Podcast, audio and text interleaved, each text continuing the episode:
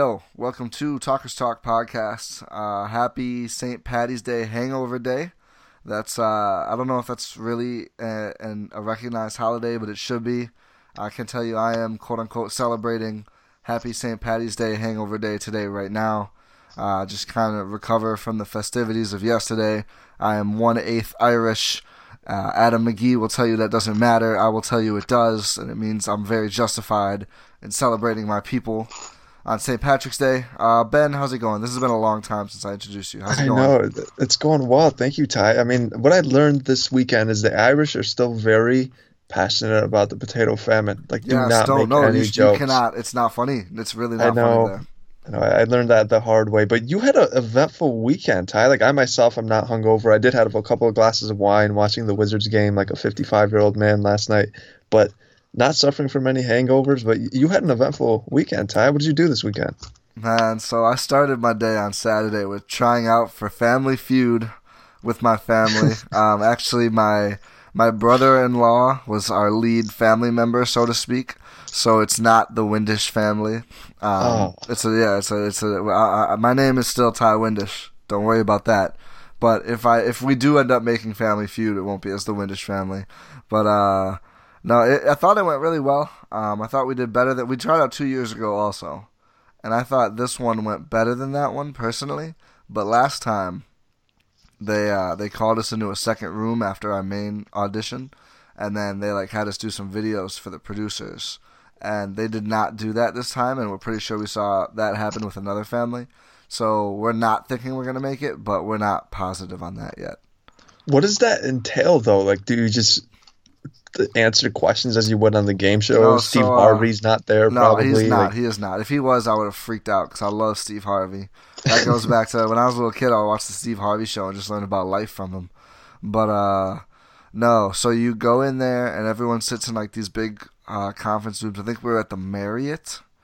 Uh, Okay. It could have been a like some hotel. It doesn't really matter which one, honestly. Sorry. If you want us to get a shout out, you could probably pay us Marriott or other other hotels, um, or anyone anyone who has the the bag that can throw to us can get shouts out in places like this. Anyway, uh, I guess Family Feud's getting a nice plug today for no money, but that's okay. Um, so you go in there, bunch of families all sitting in there, cramped in this little conference room. Uh, the sign up takes forever, as these things do, because there's like forms to fill out. And what happens is uh, they go two at a time, and you basically play like a fake simulated game hosted by my man Avery. Is the Steve Harvey stand-in? I gotta say, Avery's pretty good. Like, if Steve leaves the show and they did a new host, they should probably look long and hard at Avery. oh wow. Like they have homegrown talent. That's that's that's all I'm gonna say. Like the scouting report is real positive on him. Like I don't think they need to use any more draft picks on Family Feud hosts. wow. They've got it ready. But anyway, so you play the game. There's not like a big board or anything fancy. There's just literally bells on the table.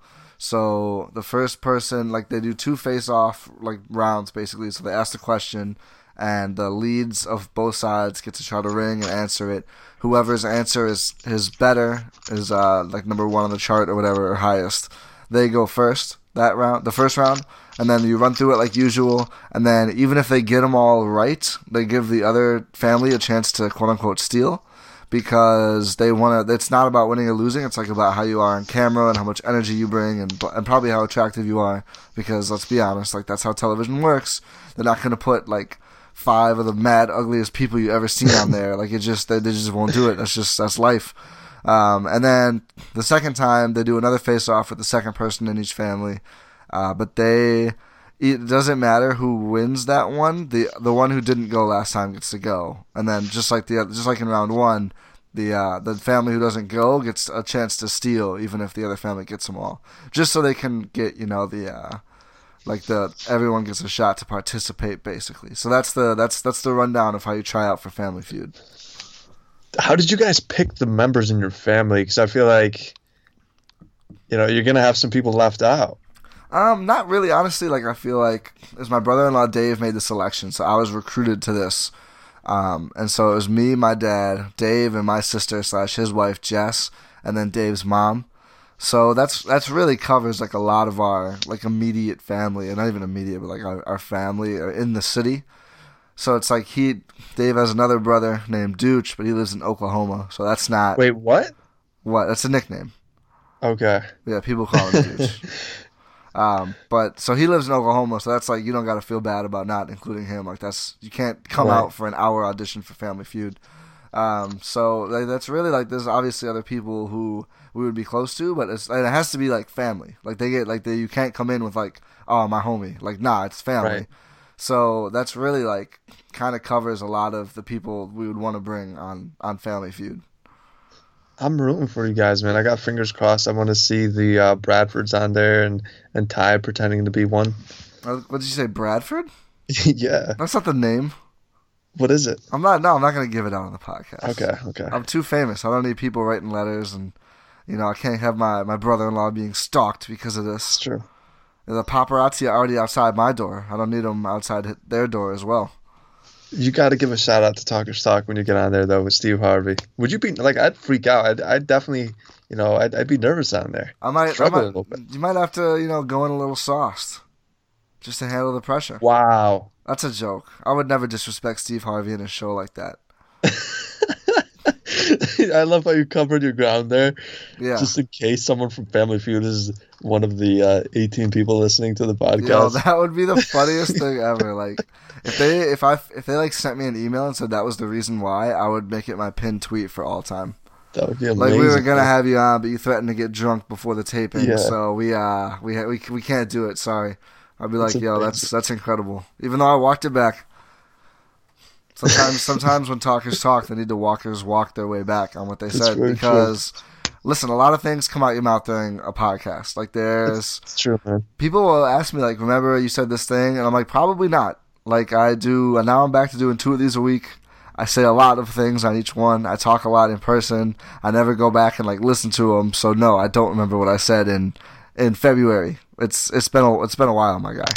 I get nervous sometimes, man. Like I want to, I want to enter state politics and maybe, you know, go down that avenue at some point in my life. And I worry. I have like this irrational fear that future opponent is gonna pull up Talkers Talk and see that I called one woman a lunch lady. You know, that, and that could just derail my whole career. I feel like you've said worse things on Time Out with Ty. Air horns. That's That's, a that's a good podcast. You should check out. But uh, I think there's been some moments on there that uh, have been questionable as well. I have a question for you. Speaking of questionable, man. So all NBA teams are going to be tough. People are already talking like which of KD, LeBron, and Giannis won't be uh, a first team All NBA forward. I'm less worried about that because they'll all be All NBA forwards. Just one won't be first team. Here's a list of guards in the NBA: uh, Steph Curry, James Harden, Russell Westbrook, Victor Oladipo, Damian Lillard, DeMar DeRozan, Kyrie Irving, Chris Paul, Klay Thompson. That is, I believe, nine guards. There are six All NBA first team, or not first team, six All NBA slots. Period. Three of those guards will not be All NBA players. Which three? I feel like like Klay Thompson's incredible, and I feel like you can't even really consider him. Yeah, I was gonna say Klay would. I think this is a, such a good problem to have because the league is so stacked with talent. Yeah. that you have to leave these guys out, but I feel like you can't put Klay in there. Um, I think Oladipo you might have to cut. Oh man, I feel like he has to make it. Over who though? Uh, Chris Paul's been hurt. Yeah, but you have to cut three though, so Chris has to go as well. Yeah, no, I'm saying Chris Paul, Klay Thompson. So we'll we'll take out them. Then we Yeah, need to yeah. take out one more. You know, um, games played has been a big time argument in a lot of awards lately, and sooner or later we are gonna have to look at Stephen Curry and see how many games he sat out this season. But on the other hand, is there really a universe where Steph and Klay both are not all NBA guards and they still are probably going to win the title? Like, it seems like, I mean, KD might be the best player on the team, but still, like, Steph and Klay are pretty damn good as well. And Steph has played in 50 games already, so even if he misses the rest of the regular season, he's got well more than half that he was suited up for. This is tough. This is really tough. Yeah, I mean, uh, you got to put Dame in there. He's having a ridiculous season, and he's having like a Steph Curry type year. DeRozan's like third in MVP right now. You got to put Kyrie in there. Harden's a shoe in. Yeah, I think I don't know. I think Oladipo. You got to leave Oladipo off. All right, I'm gonna pull up a unfortunately. I'm gonna pull up a comparison we're gonna do Kyrie Irving, Steph Curry, and Vic Oladipo because I do feel like Steph is closer to not making it than like Demar. Like Demar has to make it. Hmm. If Demar doesn't make All NBA, that's horrible. I think. Like, I find it interesting though, and I'm probably wrong on this, and this is just my bias coming out, but I think you can almost make a better case for like a Bradley Beal. oh, let me put let me put Bradley Beal in here, and then I'll we'll read some of their important numbers. PER, the only stat you ever need, of course. That'll tell us what's what. All right, per game. Should we do it per game or per thirty six? What do you like better? Got to go per game. All right, per game. Uh, this is smart answer. Brad Beal plays more per game than any of these guys. Um, per game points. Steph leads the group with 26. I forgot he was so. Yeah, he's he's gonna make it. Yeah, he's got to be in there. Kyrie Irving is next. Vic is next. Brad Beal is last. Um, Brad at 23.3. Vic at 23.4. And Kyrie at 24.4. Um, rebounds. It's also Steph, which is wild. No, I'm sorry. Vic has 0.2 more. Oladipo 5.3. Steph 5.1. Beal 4.5. Kyrie 3.8. Assists is Steph 6.2, which I think is a career high. Then Beal at 4.7. Kyrie at five. Oh, then Kyrie, excuse me, at 5.1.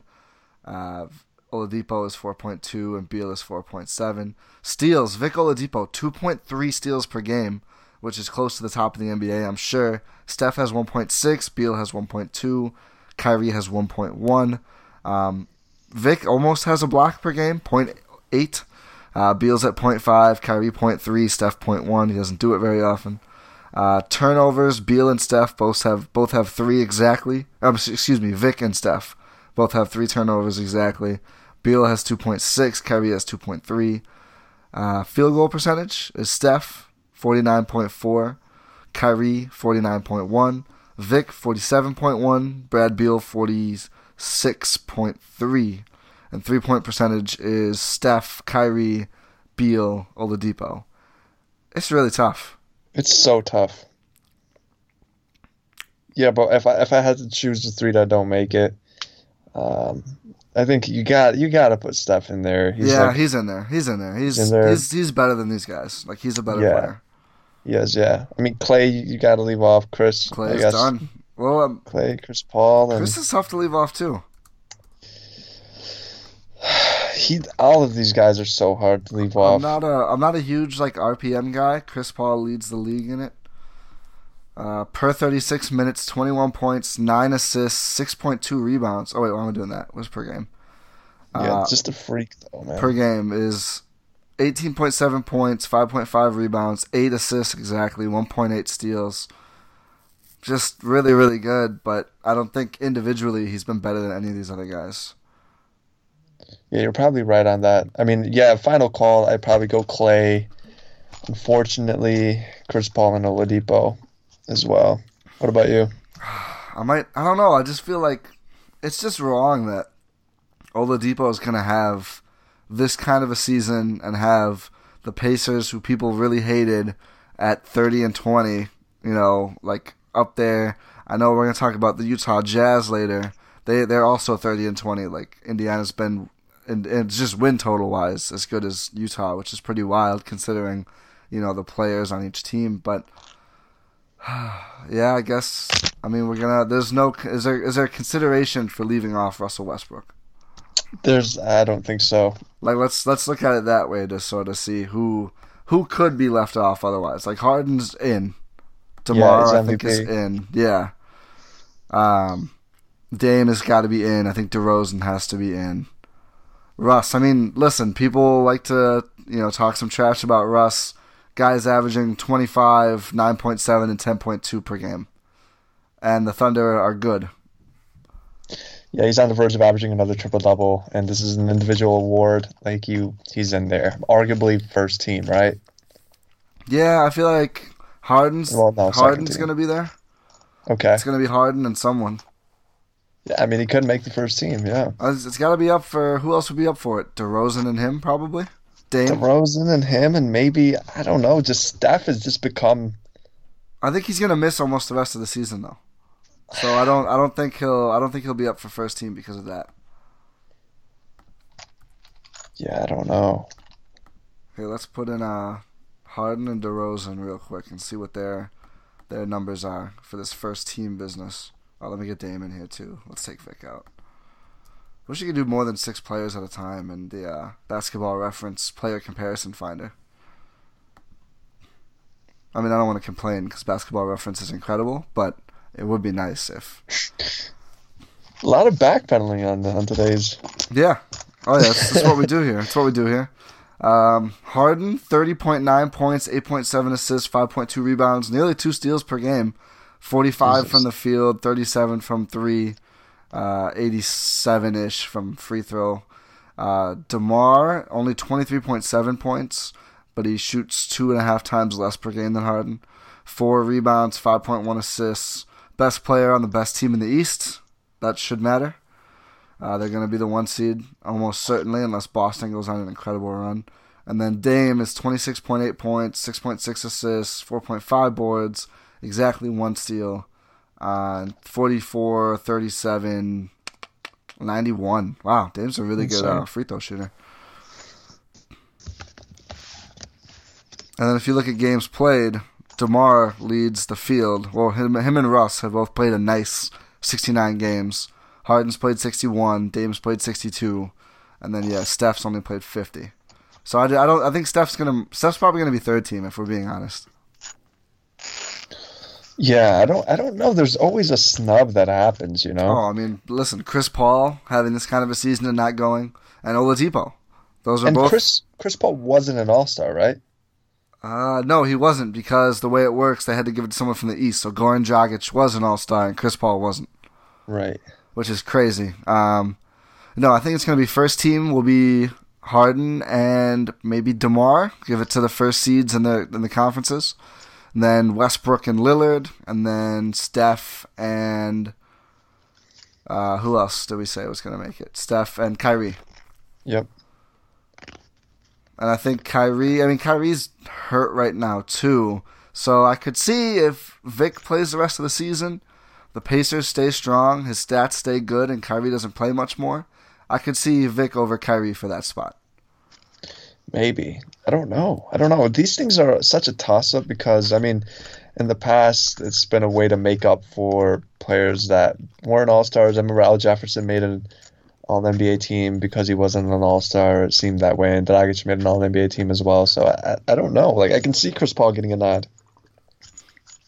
That'd be interesting. Yeah. I don't know. I don't know how much the voters this year. I got to look at games played. Like the Yeah. more you look at it, the more it skews like away from Steph, maybe now away from Kyrie and towards like the real workhorses. I mean, it's such an important thing to look at. I mean, yeah, listen, if you're not on the floor, not much else matters. Like, you're not going to give any awards to guys who can't play.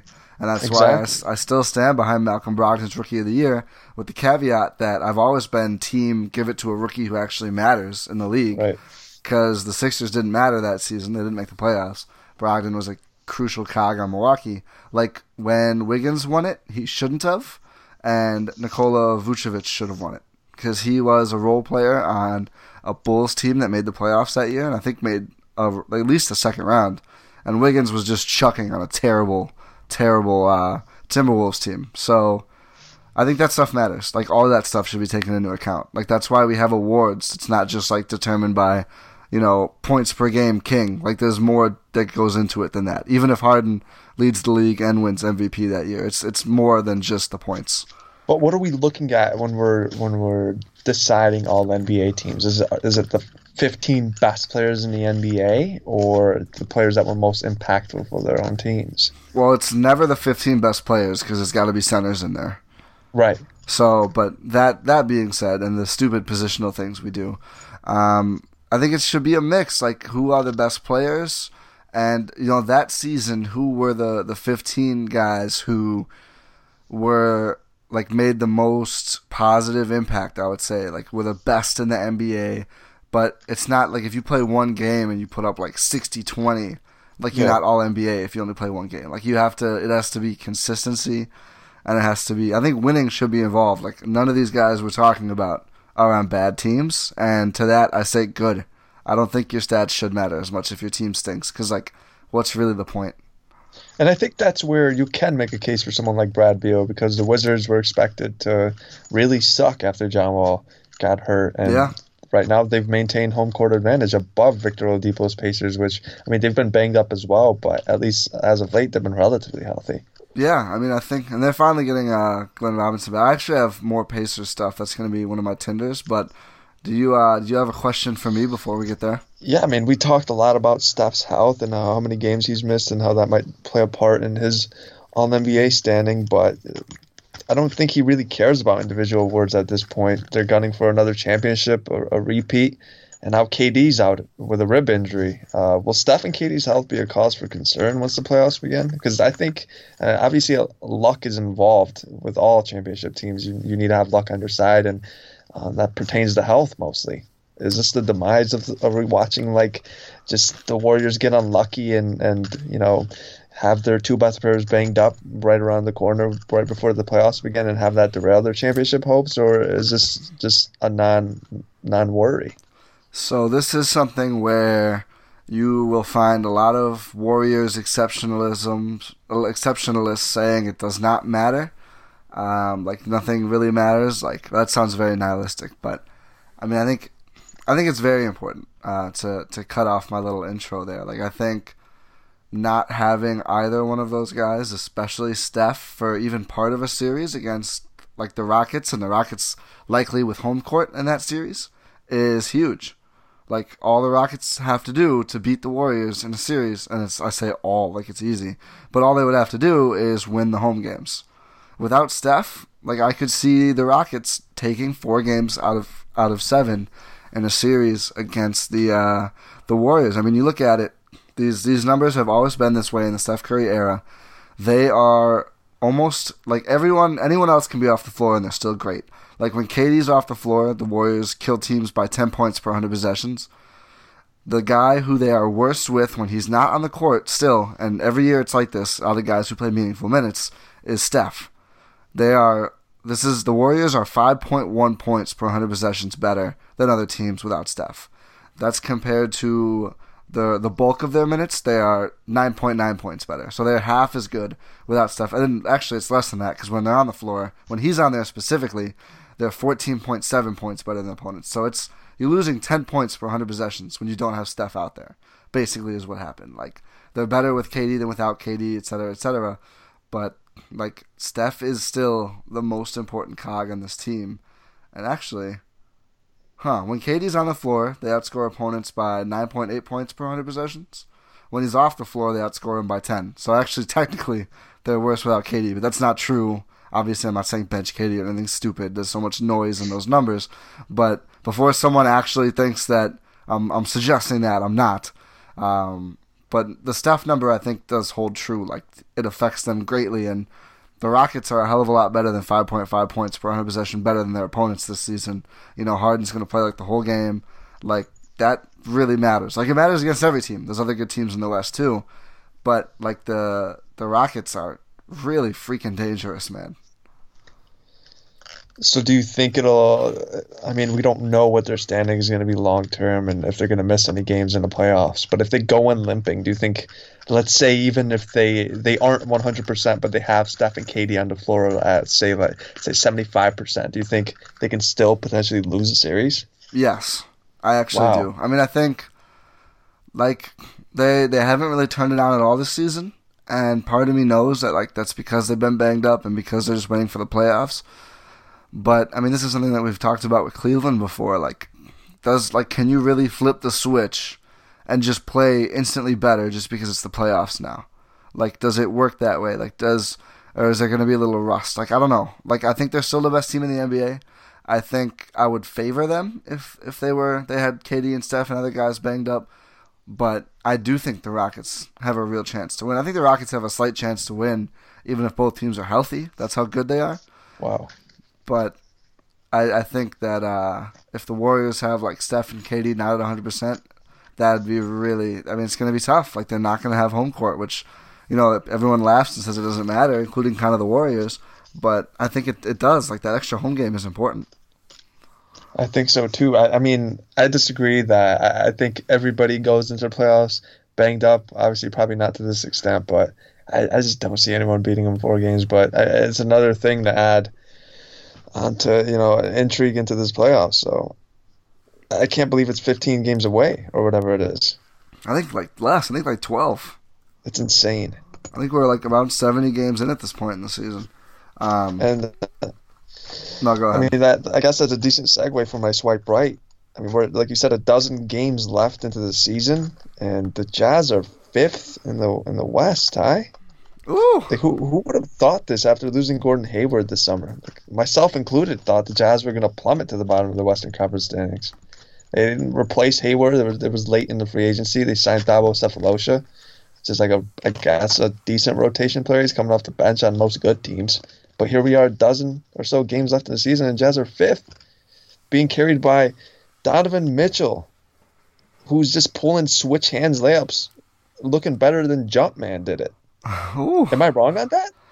I mean, I'm not gonna go there, but I, Have I you will seen say, that? Have you? I mean, you've seen I've that seen switch it. hand I've layup. seen, I've seen the layup. Have you seen the side by side Ty? Uh, I'm not sure. I might have. It. I mean, arguably better than Jumpman's. Arguably, sure. Um, Rudy Gobert, who says there's no question he's defensive player of the year this year, and I'd agree.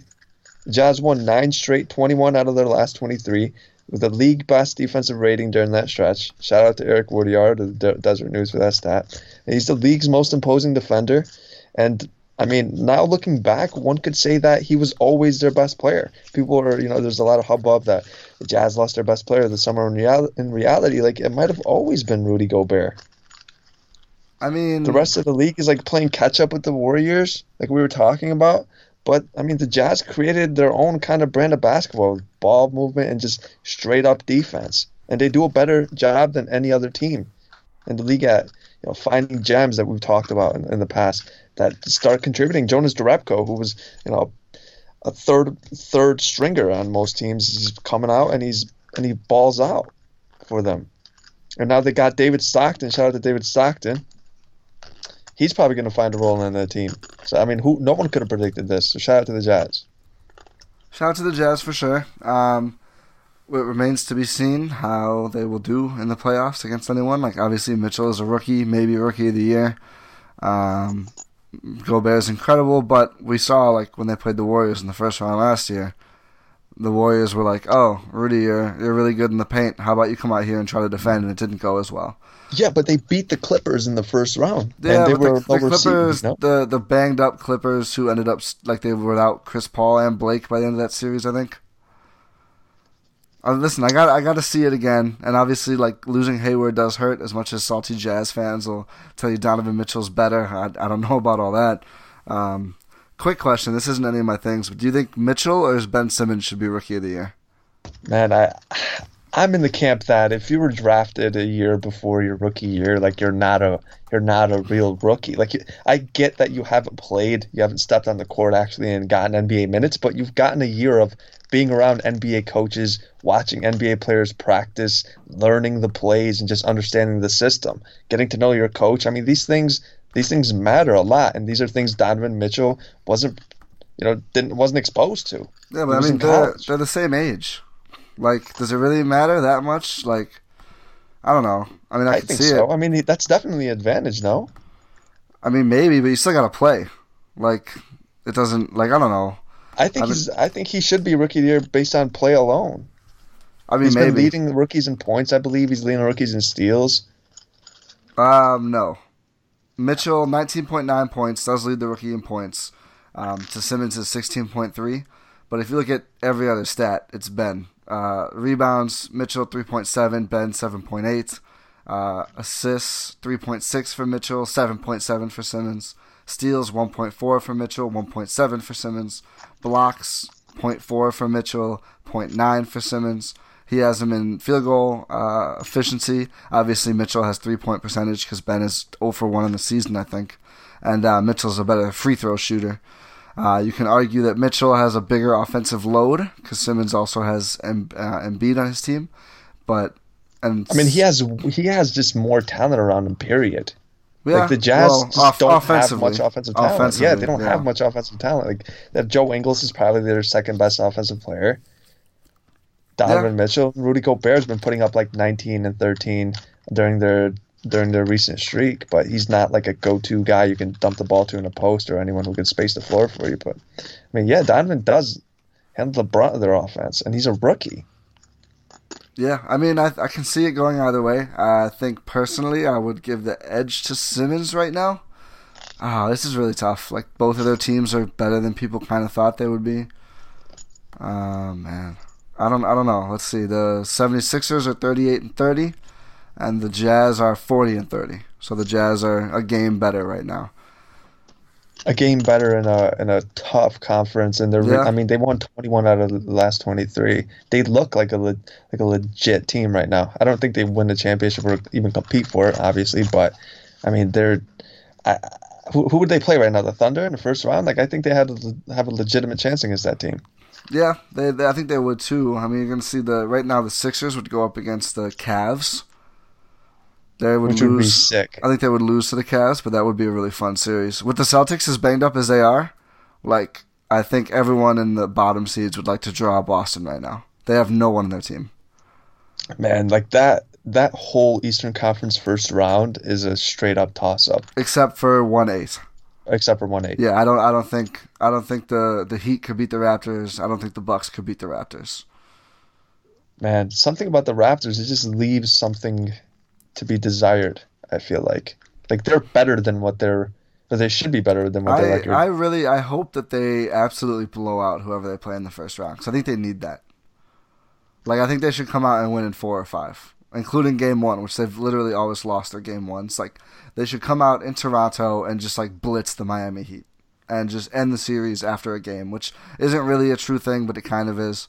Like I think that's what they have to do. Like it's like shut everyone up from the jump. They need like, that, listen. right? Yeah, they need that. They absolutely need that. If they're pushed to even, I mean, even if it's a tough game one and they end up winning like a hard fought five games. Yeah. Like I, they can go in fragile. Yeah, I mean, and also like you want the rest. Like push it a little bit, win in exactly. four, and then get like whoever makes it out of like right now two seven is Bucks Celtics.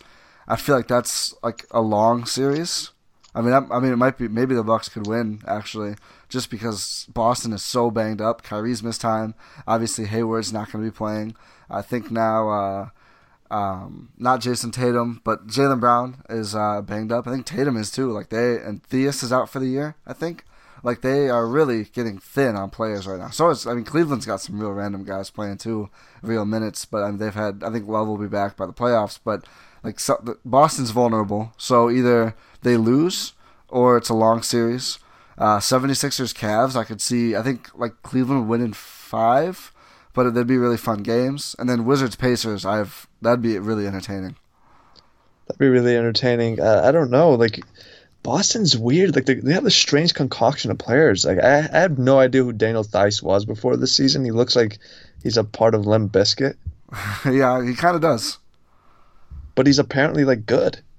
Yeah, he can he can play it. Well, I mean, that's the you know what's funny is if he's a free agent, someone's going to sign him to like a two year, sixteen million dollar deal. Not that much, but maybe a three year, fifteen million dollar deal, and he's just going to absolutely stink because he plays yeah, for that, Brad. That Stevens. man's going to be Ernie Grunfeld. No, that man's going to. Oh yeah, oh for sure, for sure it will. He is going to be the new uh, Jae Crowder aka the new Isaiah Thomas, aka the new flawed role player who Brad Stevens masks very well. Yep. He's just he's the best at that. I think among all coaches and getting the absolute most out of guys. Like even the other great coaches, they usually like they can't make guys look that good who aren't that good. And I think Stevens, he has like three bodybuilders on his team that look like they've never played basketball but somehow contribute when they play for Boston. Guerschon Yabusele is getting that real guy. minutes now. Uh, the dancing bear they call him. Here's their injury report. Jaylen Brown's got a concussion, expected to return by the end of March. Hayward's out Irving has just random left knee soreness, and they're hoping there's no surgery needed for that. Smart is out for maybe most of the playoffs because he had to get surgery on his thumb. And yeah, Theis is out for the season. He tore his meniscus. So they just, just, they are running with. They are running with some random players. Kadeem Allen is playing here. Scary Terry Rozier has been huge for them. Greg Monroe's going to have more of a role now, which is fun for me. Yeah, and they have that one dude who's the first like Egyptian-born player ever. Oh, is that uh Olajay? Or is that? Oh no, it's No. Abdel Nader. Abdel Nader. Yeah, yeah. Yeah. Ex- Shouts out to Abdel Alexandria, Egypt. He was tearing it up for the Red Claws last season. I don't think the Boston people I follow have liked him thus far. Yeah, me neither. Oh yeah, he's under forty percent from the field. Struggling a little bit. Yeah, he's not. He's not doing great. Oh, Shane Larkin's gonna get a bag after this year, I think. He might. Even though he's at four points per game, maybe he won't. Let's see who who who's getting real minutes. Who's gonna get a bag because they played in Boston? We already talked about Theis. Greg Monroe, maybe. I think he deserves a bag. He's good. I don't think so. I don't think he'll get one. Quietly, quietly, Marcus Smart is like I don't think he's He'll actually. I don't think he's that good. some- I don't think he's that good either, but there'll be teams that miss out on their, you know, first three uh, top free agents, and they just, you know, like think- a Lakers type I think they're actually, I think they're gonna keep signing. him. I think they're actually gonna keep him. He's restricted. I don't think they'd let him go unless the offer was ridiculous. Hmm. He does seem important there. His defense is incredible. Rozier, like Rozier's numbers are good but not great, and people really like him. And he's a Boston guy. Like I could see Rozier getting, like having a good play. Like, I think he's a free agent after next season. Yeah. Yeah, so You I could see that- couple couple good playoff runs for Rozier. He becomes the main backup, and he's gonna get like ten million a year. Yeah, I'd watch for that Marcus Smart thing, man, because like I feel like they could use him as a filler if, if they leave, if if they let him walk. Will Rozier? Yeah, if Oh they yeah, let oh yeah. Marcus That'll if if they sign Marcus Smart to a big deal, they're probably gonna lose Rozier yeah, because obviously Kyrie is still there too. but they might value Rozier more than Marcus Smart and just you know um, Rozier can let shoot. Smart walk. Yeah, Rozier can shoot, but he's obviously not the defender Marcus is. They can put Marcus Smart at like any position. It's kind of ridiculous.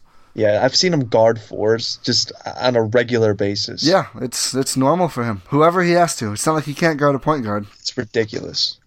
Also, just so much effort. Yeah, Alright. I've never seen the dude quit. No, never. I mean, he tried to play through his thing, but I'm glad he didn't. Like he saw what happened to uh, Isaiah. Yeah, I'm swiping right on the freaking Indiana Pacers. As I mentioned, 40 and 30. I'll largely thank to Victor Oladipo.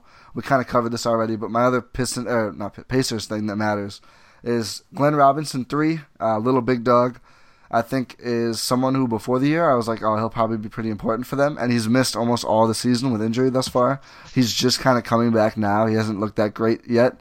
Um, I think 12 games he's played so far uh, as of recording time, and even without him, pretty much at all, they've been that good.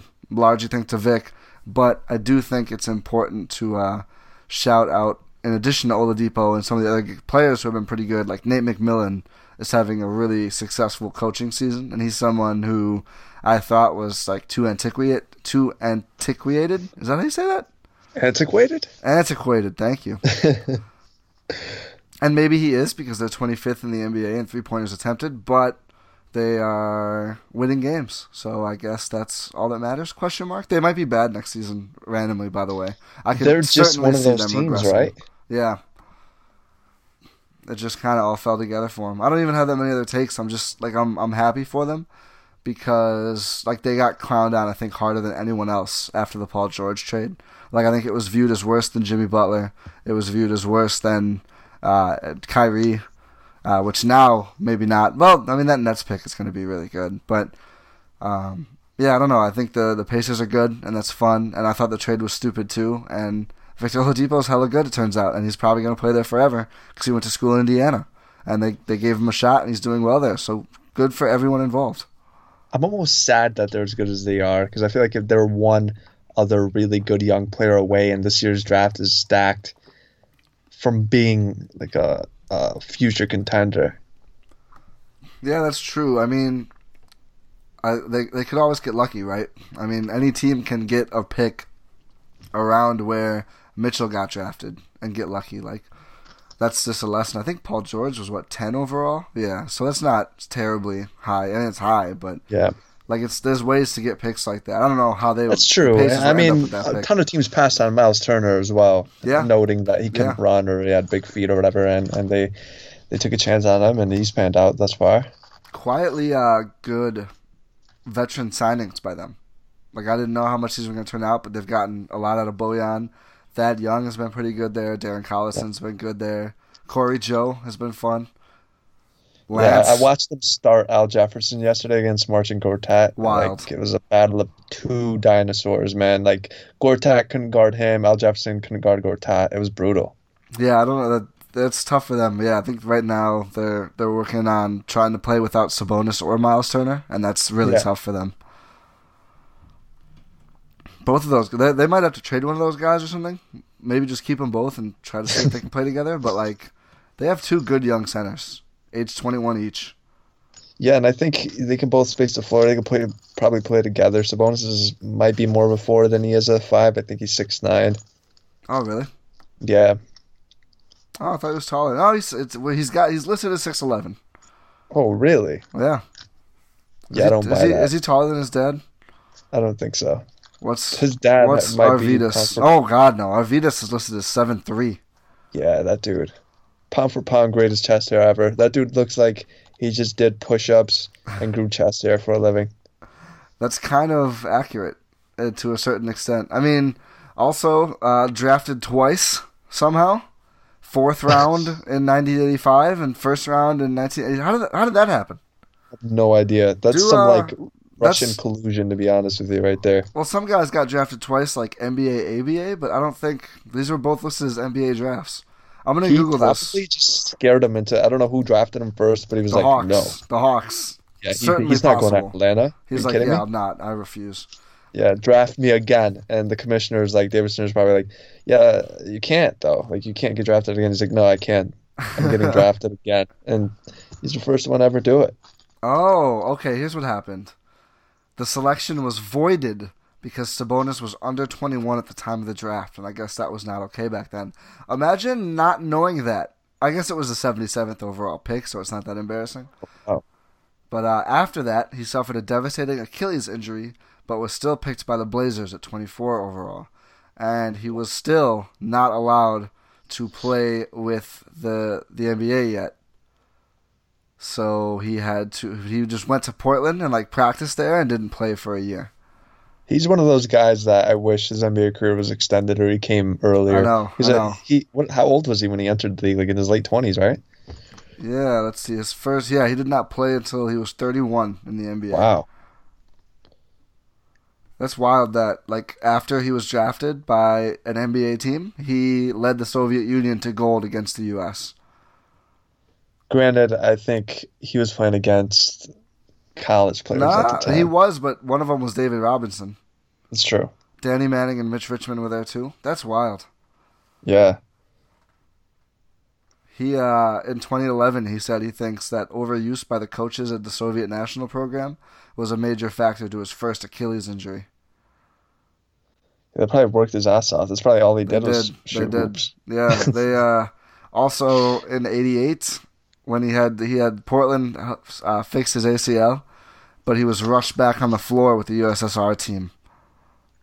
He was limping at the time for the Olympics. That's wild, man. That is pretty crazy. That's that's the uh, when they won gold. Like that was he rushed back after the ACL surgery, and then they won gold. That's wild. He put up 13 and 13 in the gold medal game. He might be one of the most underrated basketball players of all time. Or just Just on You know. like like toughness and yeah. I mean, he's won three gold medals for international play. Uh, that Olympics, uh, the FIBA World Cup in '82, they beat Colombia in the in the title, and EuroBasket, FIBA EuroBasket for the Soviet Union. He uh, they won in '85. Just man, they were just building freaks back then.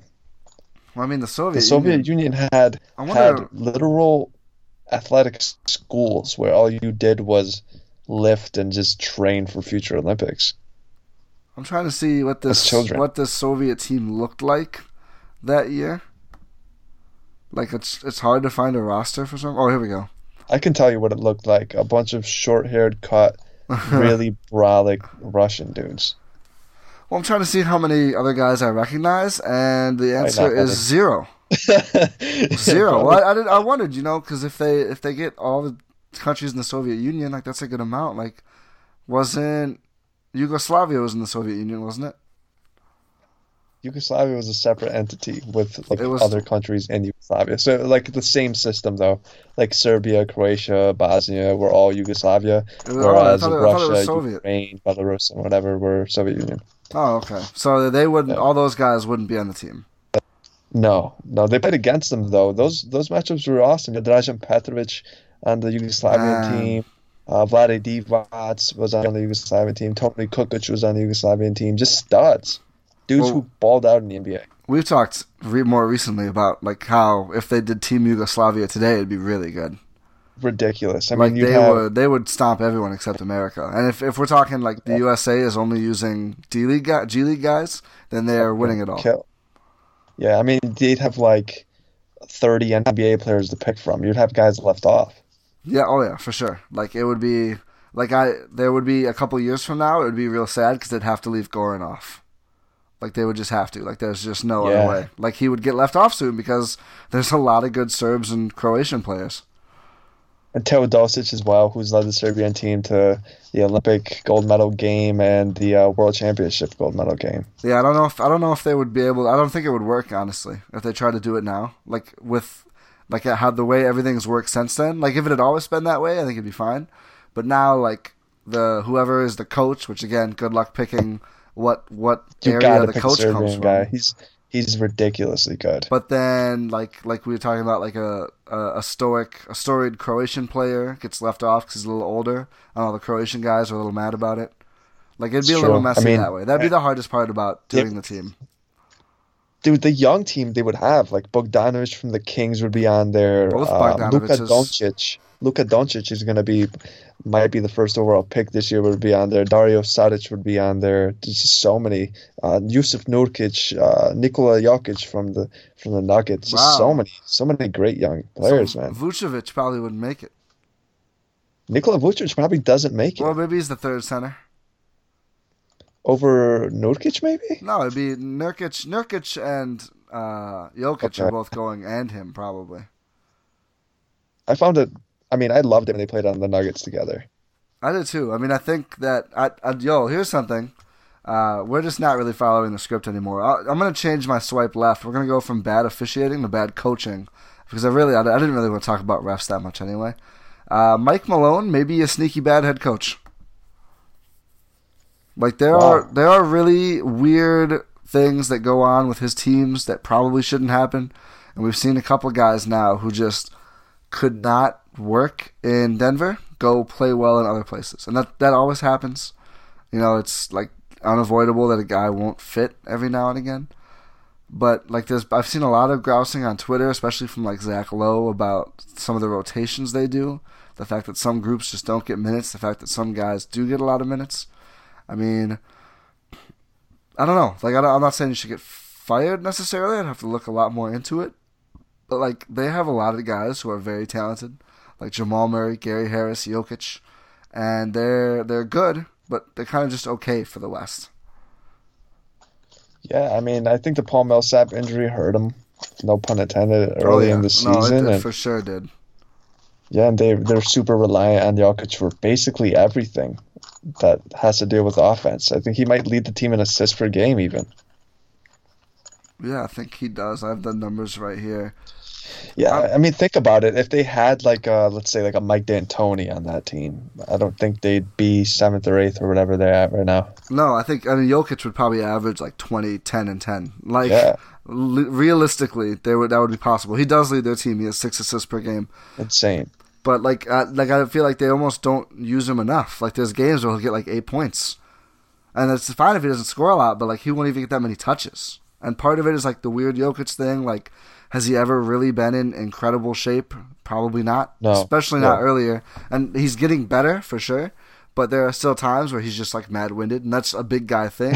but still, like there are big guys who could play like the whole game and not be like that.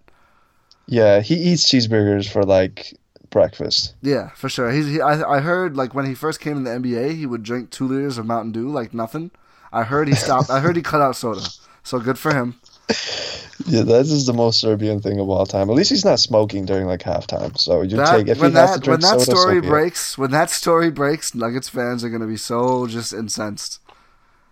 They shouldn't be. I mean, I recently read a story of like an anonymous player who played overseas, like an American kid, and he had a Serbian head coach, and the kid and the coach during halftime they were down ten, kneeled down next to him and was like, "Slap me, like slap me in the face," like demanding that this player slap him in the face because he was so angry. Like That's Serbian incredible. people are ridiculous. Yeah. Yeah, I do not disagree.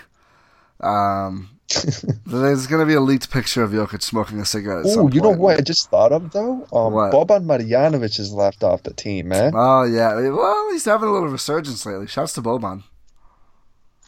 Yeah, shouts out to Boban, man. He's I don't I never understood why he didn't play in Detroit. Like he again like talk about a guy who gets winded. That's certainly Boban, but like he's always put up a lot really good numbers. I, he's also, not really when are we playing gonna talk LA about either. Stan Van? Stan Van Gundy, low key. Oh yeah, no, he's. I don't think that's low key anymore. I think like that's there's a there's a problem there. Like they have players who can play basketball. they have players, and he's the one who constructed the team. So Yeah, all the ones so- that don't play, it's his fault. This Blake trade is looking real rough. It's so strange, man. I thought they. I mean, they started off strong. I didn't expect them to play as well as they did, but It was Yeah, like they two should- games. yeah, they were two and oh, they, they, they they won two games, and people were like, wow. And I I initially credit to uh, L.A. I didn't like this trade at first, um, for because I, just thought you know if you can get Blake, you can get Blake, and you should do that. But Right. like he does not look great here. Like I think it helped him a lot that they played in Los Angeles, and he had the much better version of Andre Drummond, and Chris Paul was also there, and I think those things matter. Like. Uh, Detroit is perpetually banged up. They keep expecting Reggie Jackson to play 70 games, and I don't, I don't know when they're gonna find out. That just is not a thing that happens. But like Ish Smith has been pretty good. Uh, they've gotten a lot out of like Dwight Buycks. I think that's how you say his name. Um, Luke Kennard is looking. Eh. Stanley Johnson is like kind of fun, kind of not. Still 37% from the field. And again, He's like just not good.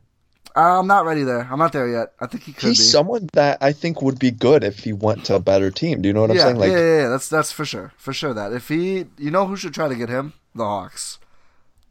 yeah, what do they got to lose, right? Just go out and be their best player at night. Well, him and well, I think actually like him and uh, the other young guy they have would be a really fun like wing tandem. Yeah. They Taurean have- Prince. Yeah, yeah, yeah. Him and Taurean Prince, just like somewhere three and four combo, uh, and just let him go play a lot of defense and drive the ball. Like Taurean Prince is good. He put up a a hell of a game against the Bucks the other night. Even though he's only at thirteen point five points per game, like when you watch them, you can tell he can play. I, Yeah, I, mean, I, he- I think he's more important to them than Schröder is. I think so. Schröder's a replaceable guy, and it's harder, I think, to find a like a s- solid three and D player nowadays than it is a point guard. Yeah, especially like a, a heavy usage, not great shooter, not great defender of a point guard.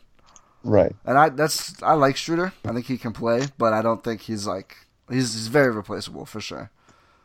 And speaking of bad point guards, I'm swiping left on the public shaming of Derrick Rose, Ty. Oh, see, I'm I'm I think I disagree with this take, but go on. But here's here's my deal. Yeah, yeah. Everyone knows Derrick Rose is no longer the NBA player he once was. Like we get it.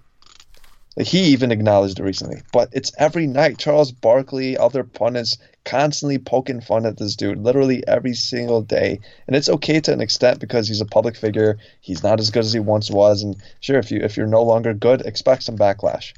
But it's like such a tired gimmick. Like way too often, I see people become victims of public shaming on social media. Like imagine being on the opposite end of that. Imagine being Derrick Rose and being berated by a mob of anonymous goons who think it's okay to just gang up on people. Like, people say that we live in a politically correct or soft world, but this might be the meanest time ever. Do you agree with me? Counterpoint. Uh, he also has an army of stands online who will say very mean things to you if you do not think Derrick Rose is good at basketball, even if you do so respectfully. Uh, and second counterpoint, he is seems to be a terrible person, allegedly, according to That's a lot true. of court documents and testimony that came out uh, during a, a trial. He was, I don't think I have to say allegedly, he was involved in. I think that's just a fact. Um, but I'll say allegedly anyway. Um, as reported, I'll throw an as reported in there as well. I'm not trying to break news. I'm just going off of what I read. Um, so I mean, I think like I don't like I could see some players like I would have some sympathy for if they were in that position. Like they're just not good. But some of it is like attitude. Like he still plays like he's that good.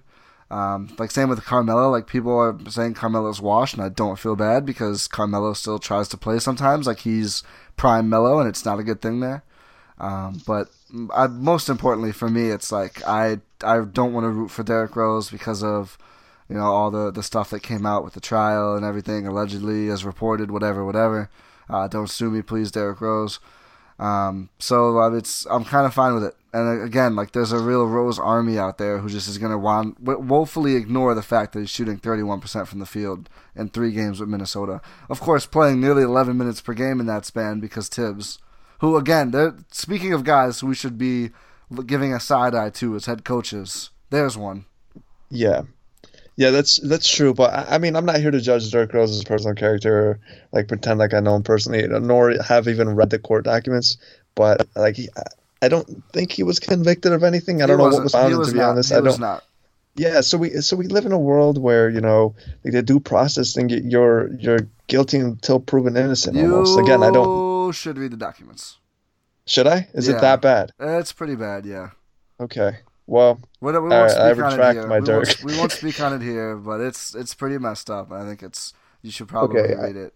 I retract my Derek. If you Derrick Rose, if you did what those court documents said, man, like you deserve some mean tweets every now and then, Derrick. Yeah, I, I, mean, haven't read it there's, though. there's some there's some like, but beyond what's reported and the disagreement in facts that comes with the case, um, there's things he said like uh, uh, part of his uh, not testimony, like the what's the interview thing called deposition, Deposition, that that are just very like just bad things you shouldn't Okay. say. Like it's it's. And uh, you know it's you know it's whatever whatever blah blah blah allegedly whatever legal protection anyway um All right, so let me walk back real quick since that's the theme of this. yeah walkers walkers walk pod. Um, let's just be nice to each other and not join anonymous mobs of Yeah, goons. there you go. point. Like, uh, let's say Derrick Rose is an awful person, and I'll concede he might be. I don't know. Let's just operate under the assumption that he's the worst human ever. Uh, It doesn't really help if you send him, you and 65 million other people send him horrendous tweets. Like, eh, probably not. No, I mean I think it's like there's a like you should probably just ignore him if you really don't like him. Ignore Um, him because he's like- playing behind Jeff Teague and Tyus Jones, like two dudes he would have dominated had he not gotten hurt, and he seems relatively okay with it. He seems just like he wants to be in the NBA because his career would probably over be over had Thibs not signed him. Yeah, I mean we'll see. Um, yeah, so that's Derrick Rose. He Derrick always Rose. he always comes up somehow. Do we uh do we have some fun questions in the mailbag? You put out the mailbag this week. I didn't. I was too hungover. Yeah, I got um, I, got, I think I got one question from my man Eric Newman, who I met out there in Salt Lake City, Utah. We were two of the only white non-Mormon people in the state of Utah.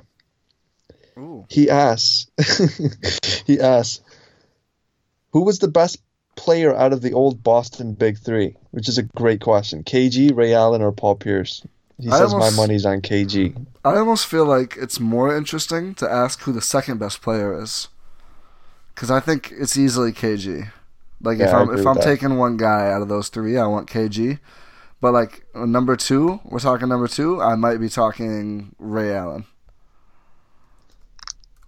Wow. Yeah, like that's spicy, and I acknowledge that it is, and I'm obviously biased because Ray Allen gave the Bucks some great seasons. But like peak Ray Allen is often misremembered as like this guy who could only shoot threes because that's what he was with the Heat. Um, but like Bucks Ray Allen was like an incredible first option who was really really good. Pierce is the best among them if you look at careers per games. Uh, he scored the most total points, but then obviously KG had the most rebounds by far. Uh, Pierce had the most steals. Oh, no, KG had the most steals. God, KG's career stats are ridiculous. 26,000 points, 14.6 thousand rebounds, 5 5,400 assists, which is actually more than either of them. He has more total assists than either of the other players. Um, 1,800 steals and 2,000 blocks.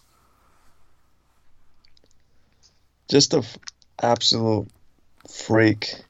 like way ahead of his time. Yeah, and people remember him only as a defensive player when like he averaged 20 points per game for a long time. Just hitting outside shots. Like imagine if shooting threes were stressed when he was in the prime of his career. Yeah. That's he would have been point. putting over 30 points a game easily. He was I mean, he was the king of long twos. He would shoot shots that were like 8 inches and like above the three-point line all the time, just off pick and pop jumpers. oh yeah. If he I mean- stayed behind the three, would have, his numbers would have been even better than they were than you just listed. So let's look at primes. Um, let's say here's KG from when he was 20 to when he was 31. Oh, 32. Um, 21.0 points, 11.5 rebounds, 4.5 assists, 1.4 steals, 1.6 blocks on nearly 50% from the field. So that's almost all of his Minnesota seasons and the first couple Boston seasons. He was already starting to get old at that point, but that's like his. I would say that's his prime. It's pretty pretty good, not bad. I think you can win with that guy. You could probably argue that he's a second best power forward ever. After Tim, Yeah. Yeah, I would agree with that. I mean, who else is in the, the conversation there? Karl Malone is probably there, and uh, you know Dirk is there. Oh yeah, Dirk's a good one. I would take KG over Dirk though. I think so as well. Just defensively, he's an animal. Yeah, I mean that Dirk season, he was just so good it didn't matter. Obviously the title Yeah. year in eleven, but otherwise, yeah, I think like KG, like if you told KG to shoot threes and put a couple like a good forward and a good guard next to him, I just feel like you're up for a title every single year, like those Celtics teams were. And how the Wolves just perpetually miss the playoffs with that guy somehow. Yeah, I mean, bad bad teams are bad. That's true. Is that uh is that it?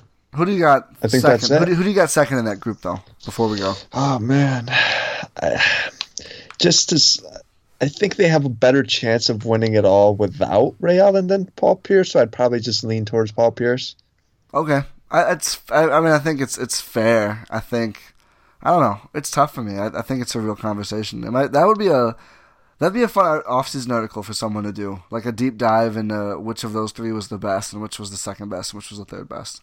I mean, that team was so well constructed that it would be hard for them to win a championship without even one of their role players. You know, like a Sam Cassell played an integral role in that team, and PJ Brown and Big Baby Davis. These guys all played substantial roles. Tony They're Allen not just guys who can exactly Tony Ra- Allen and of course Rajon Rondo, Rondo, who we haven't even talked about. and Yeah, Perk.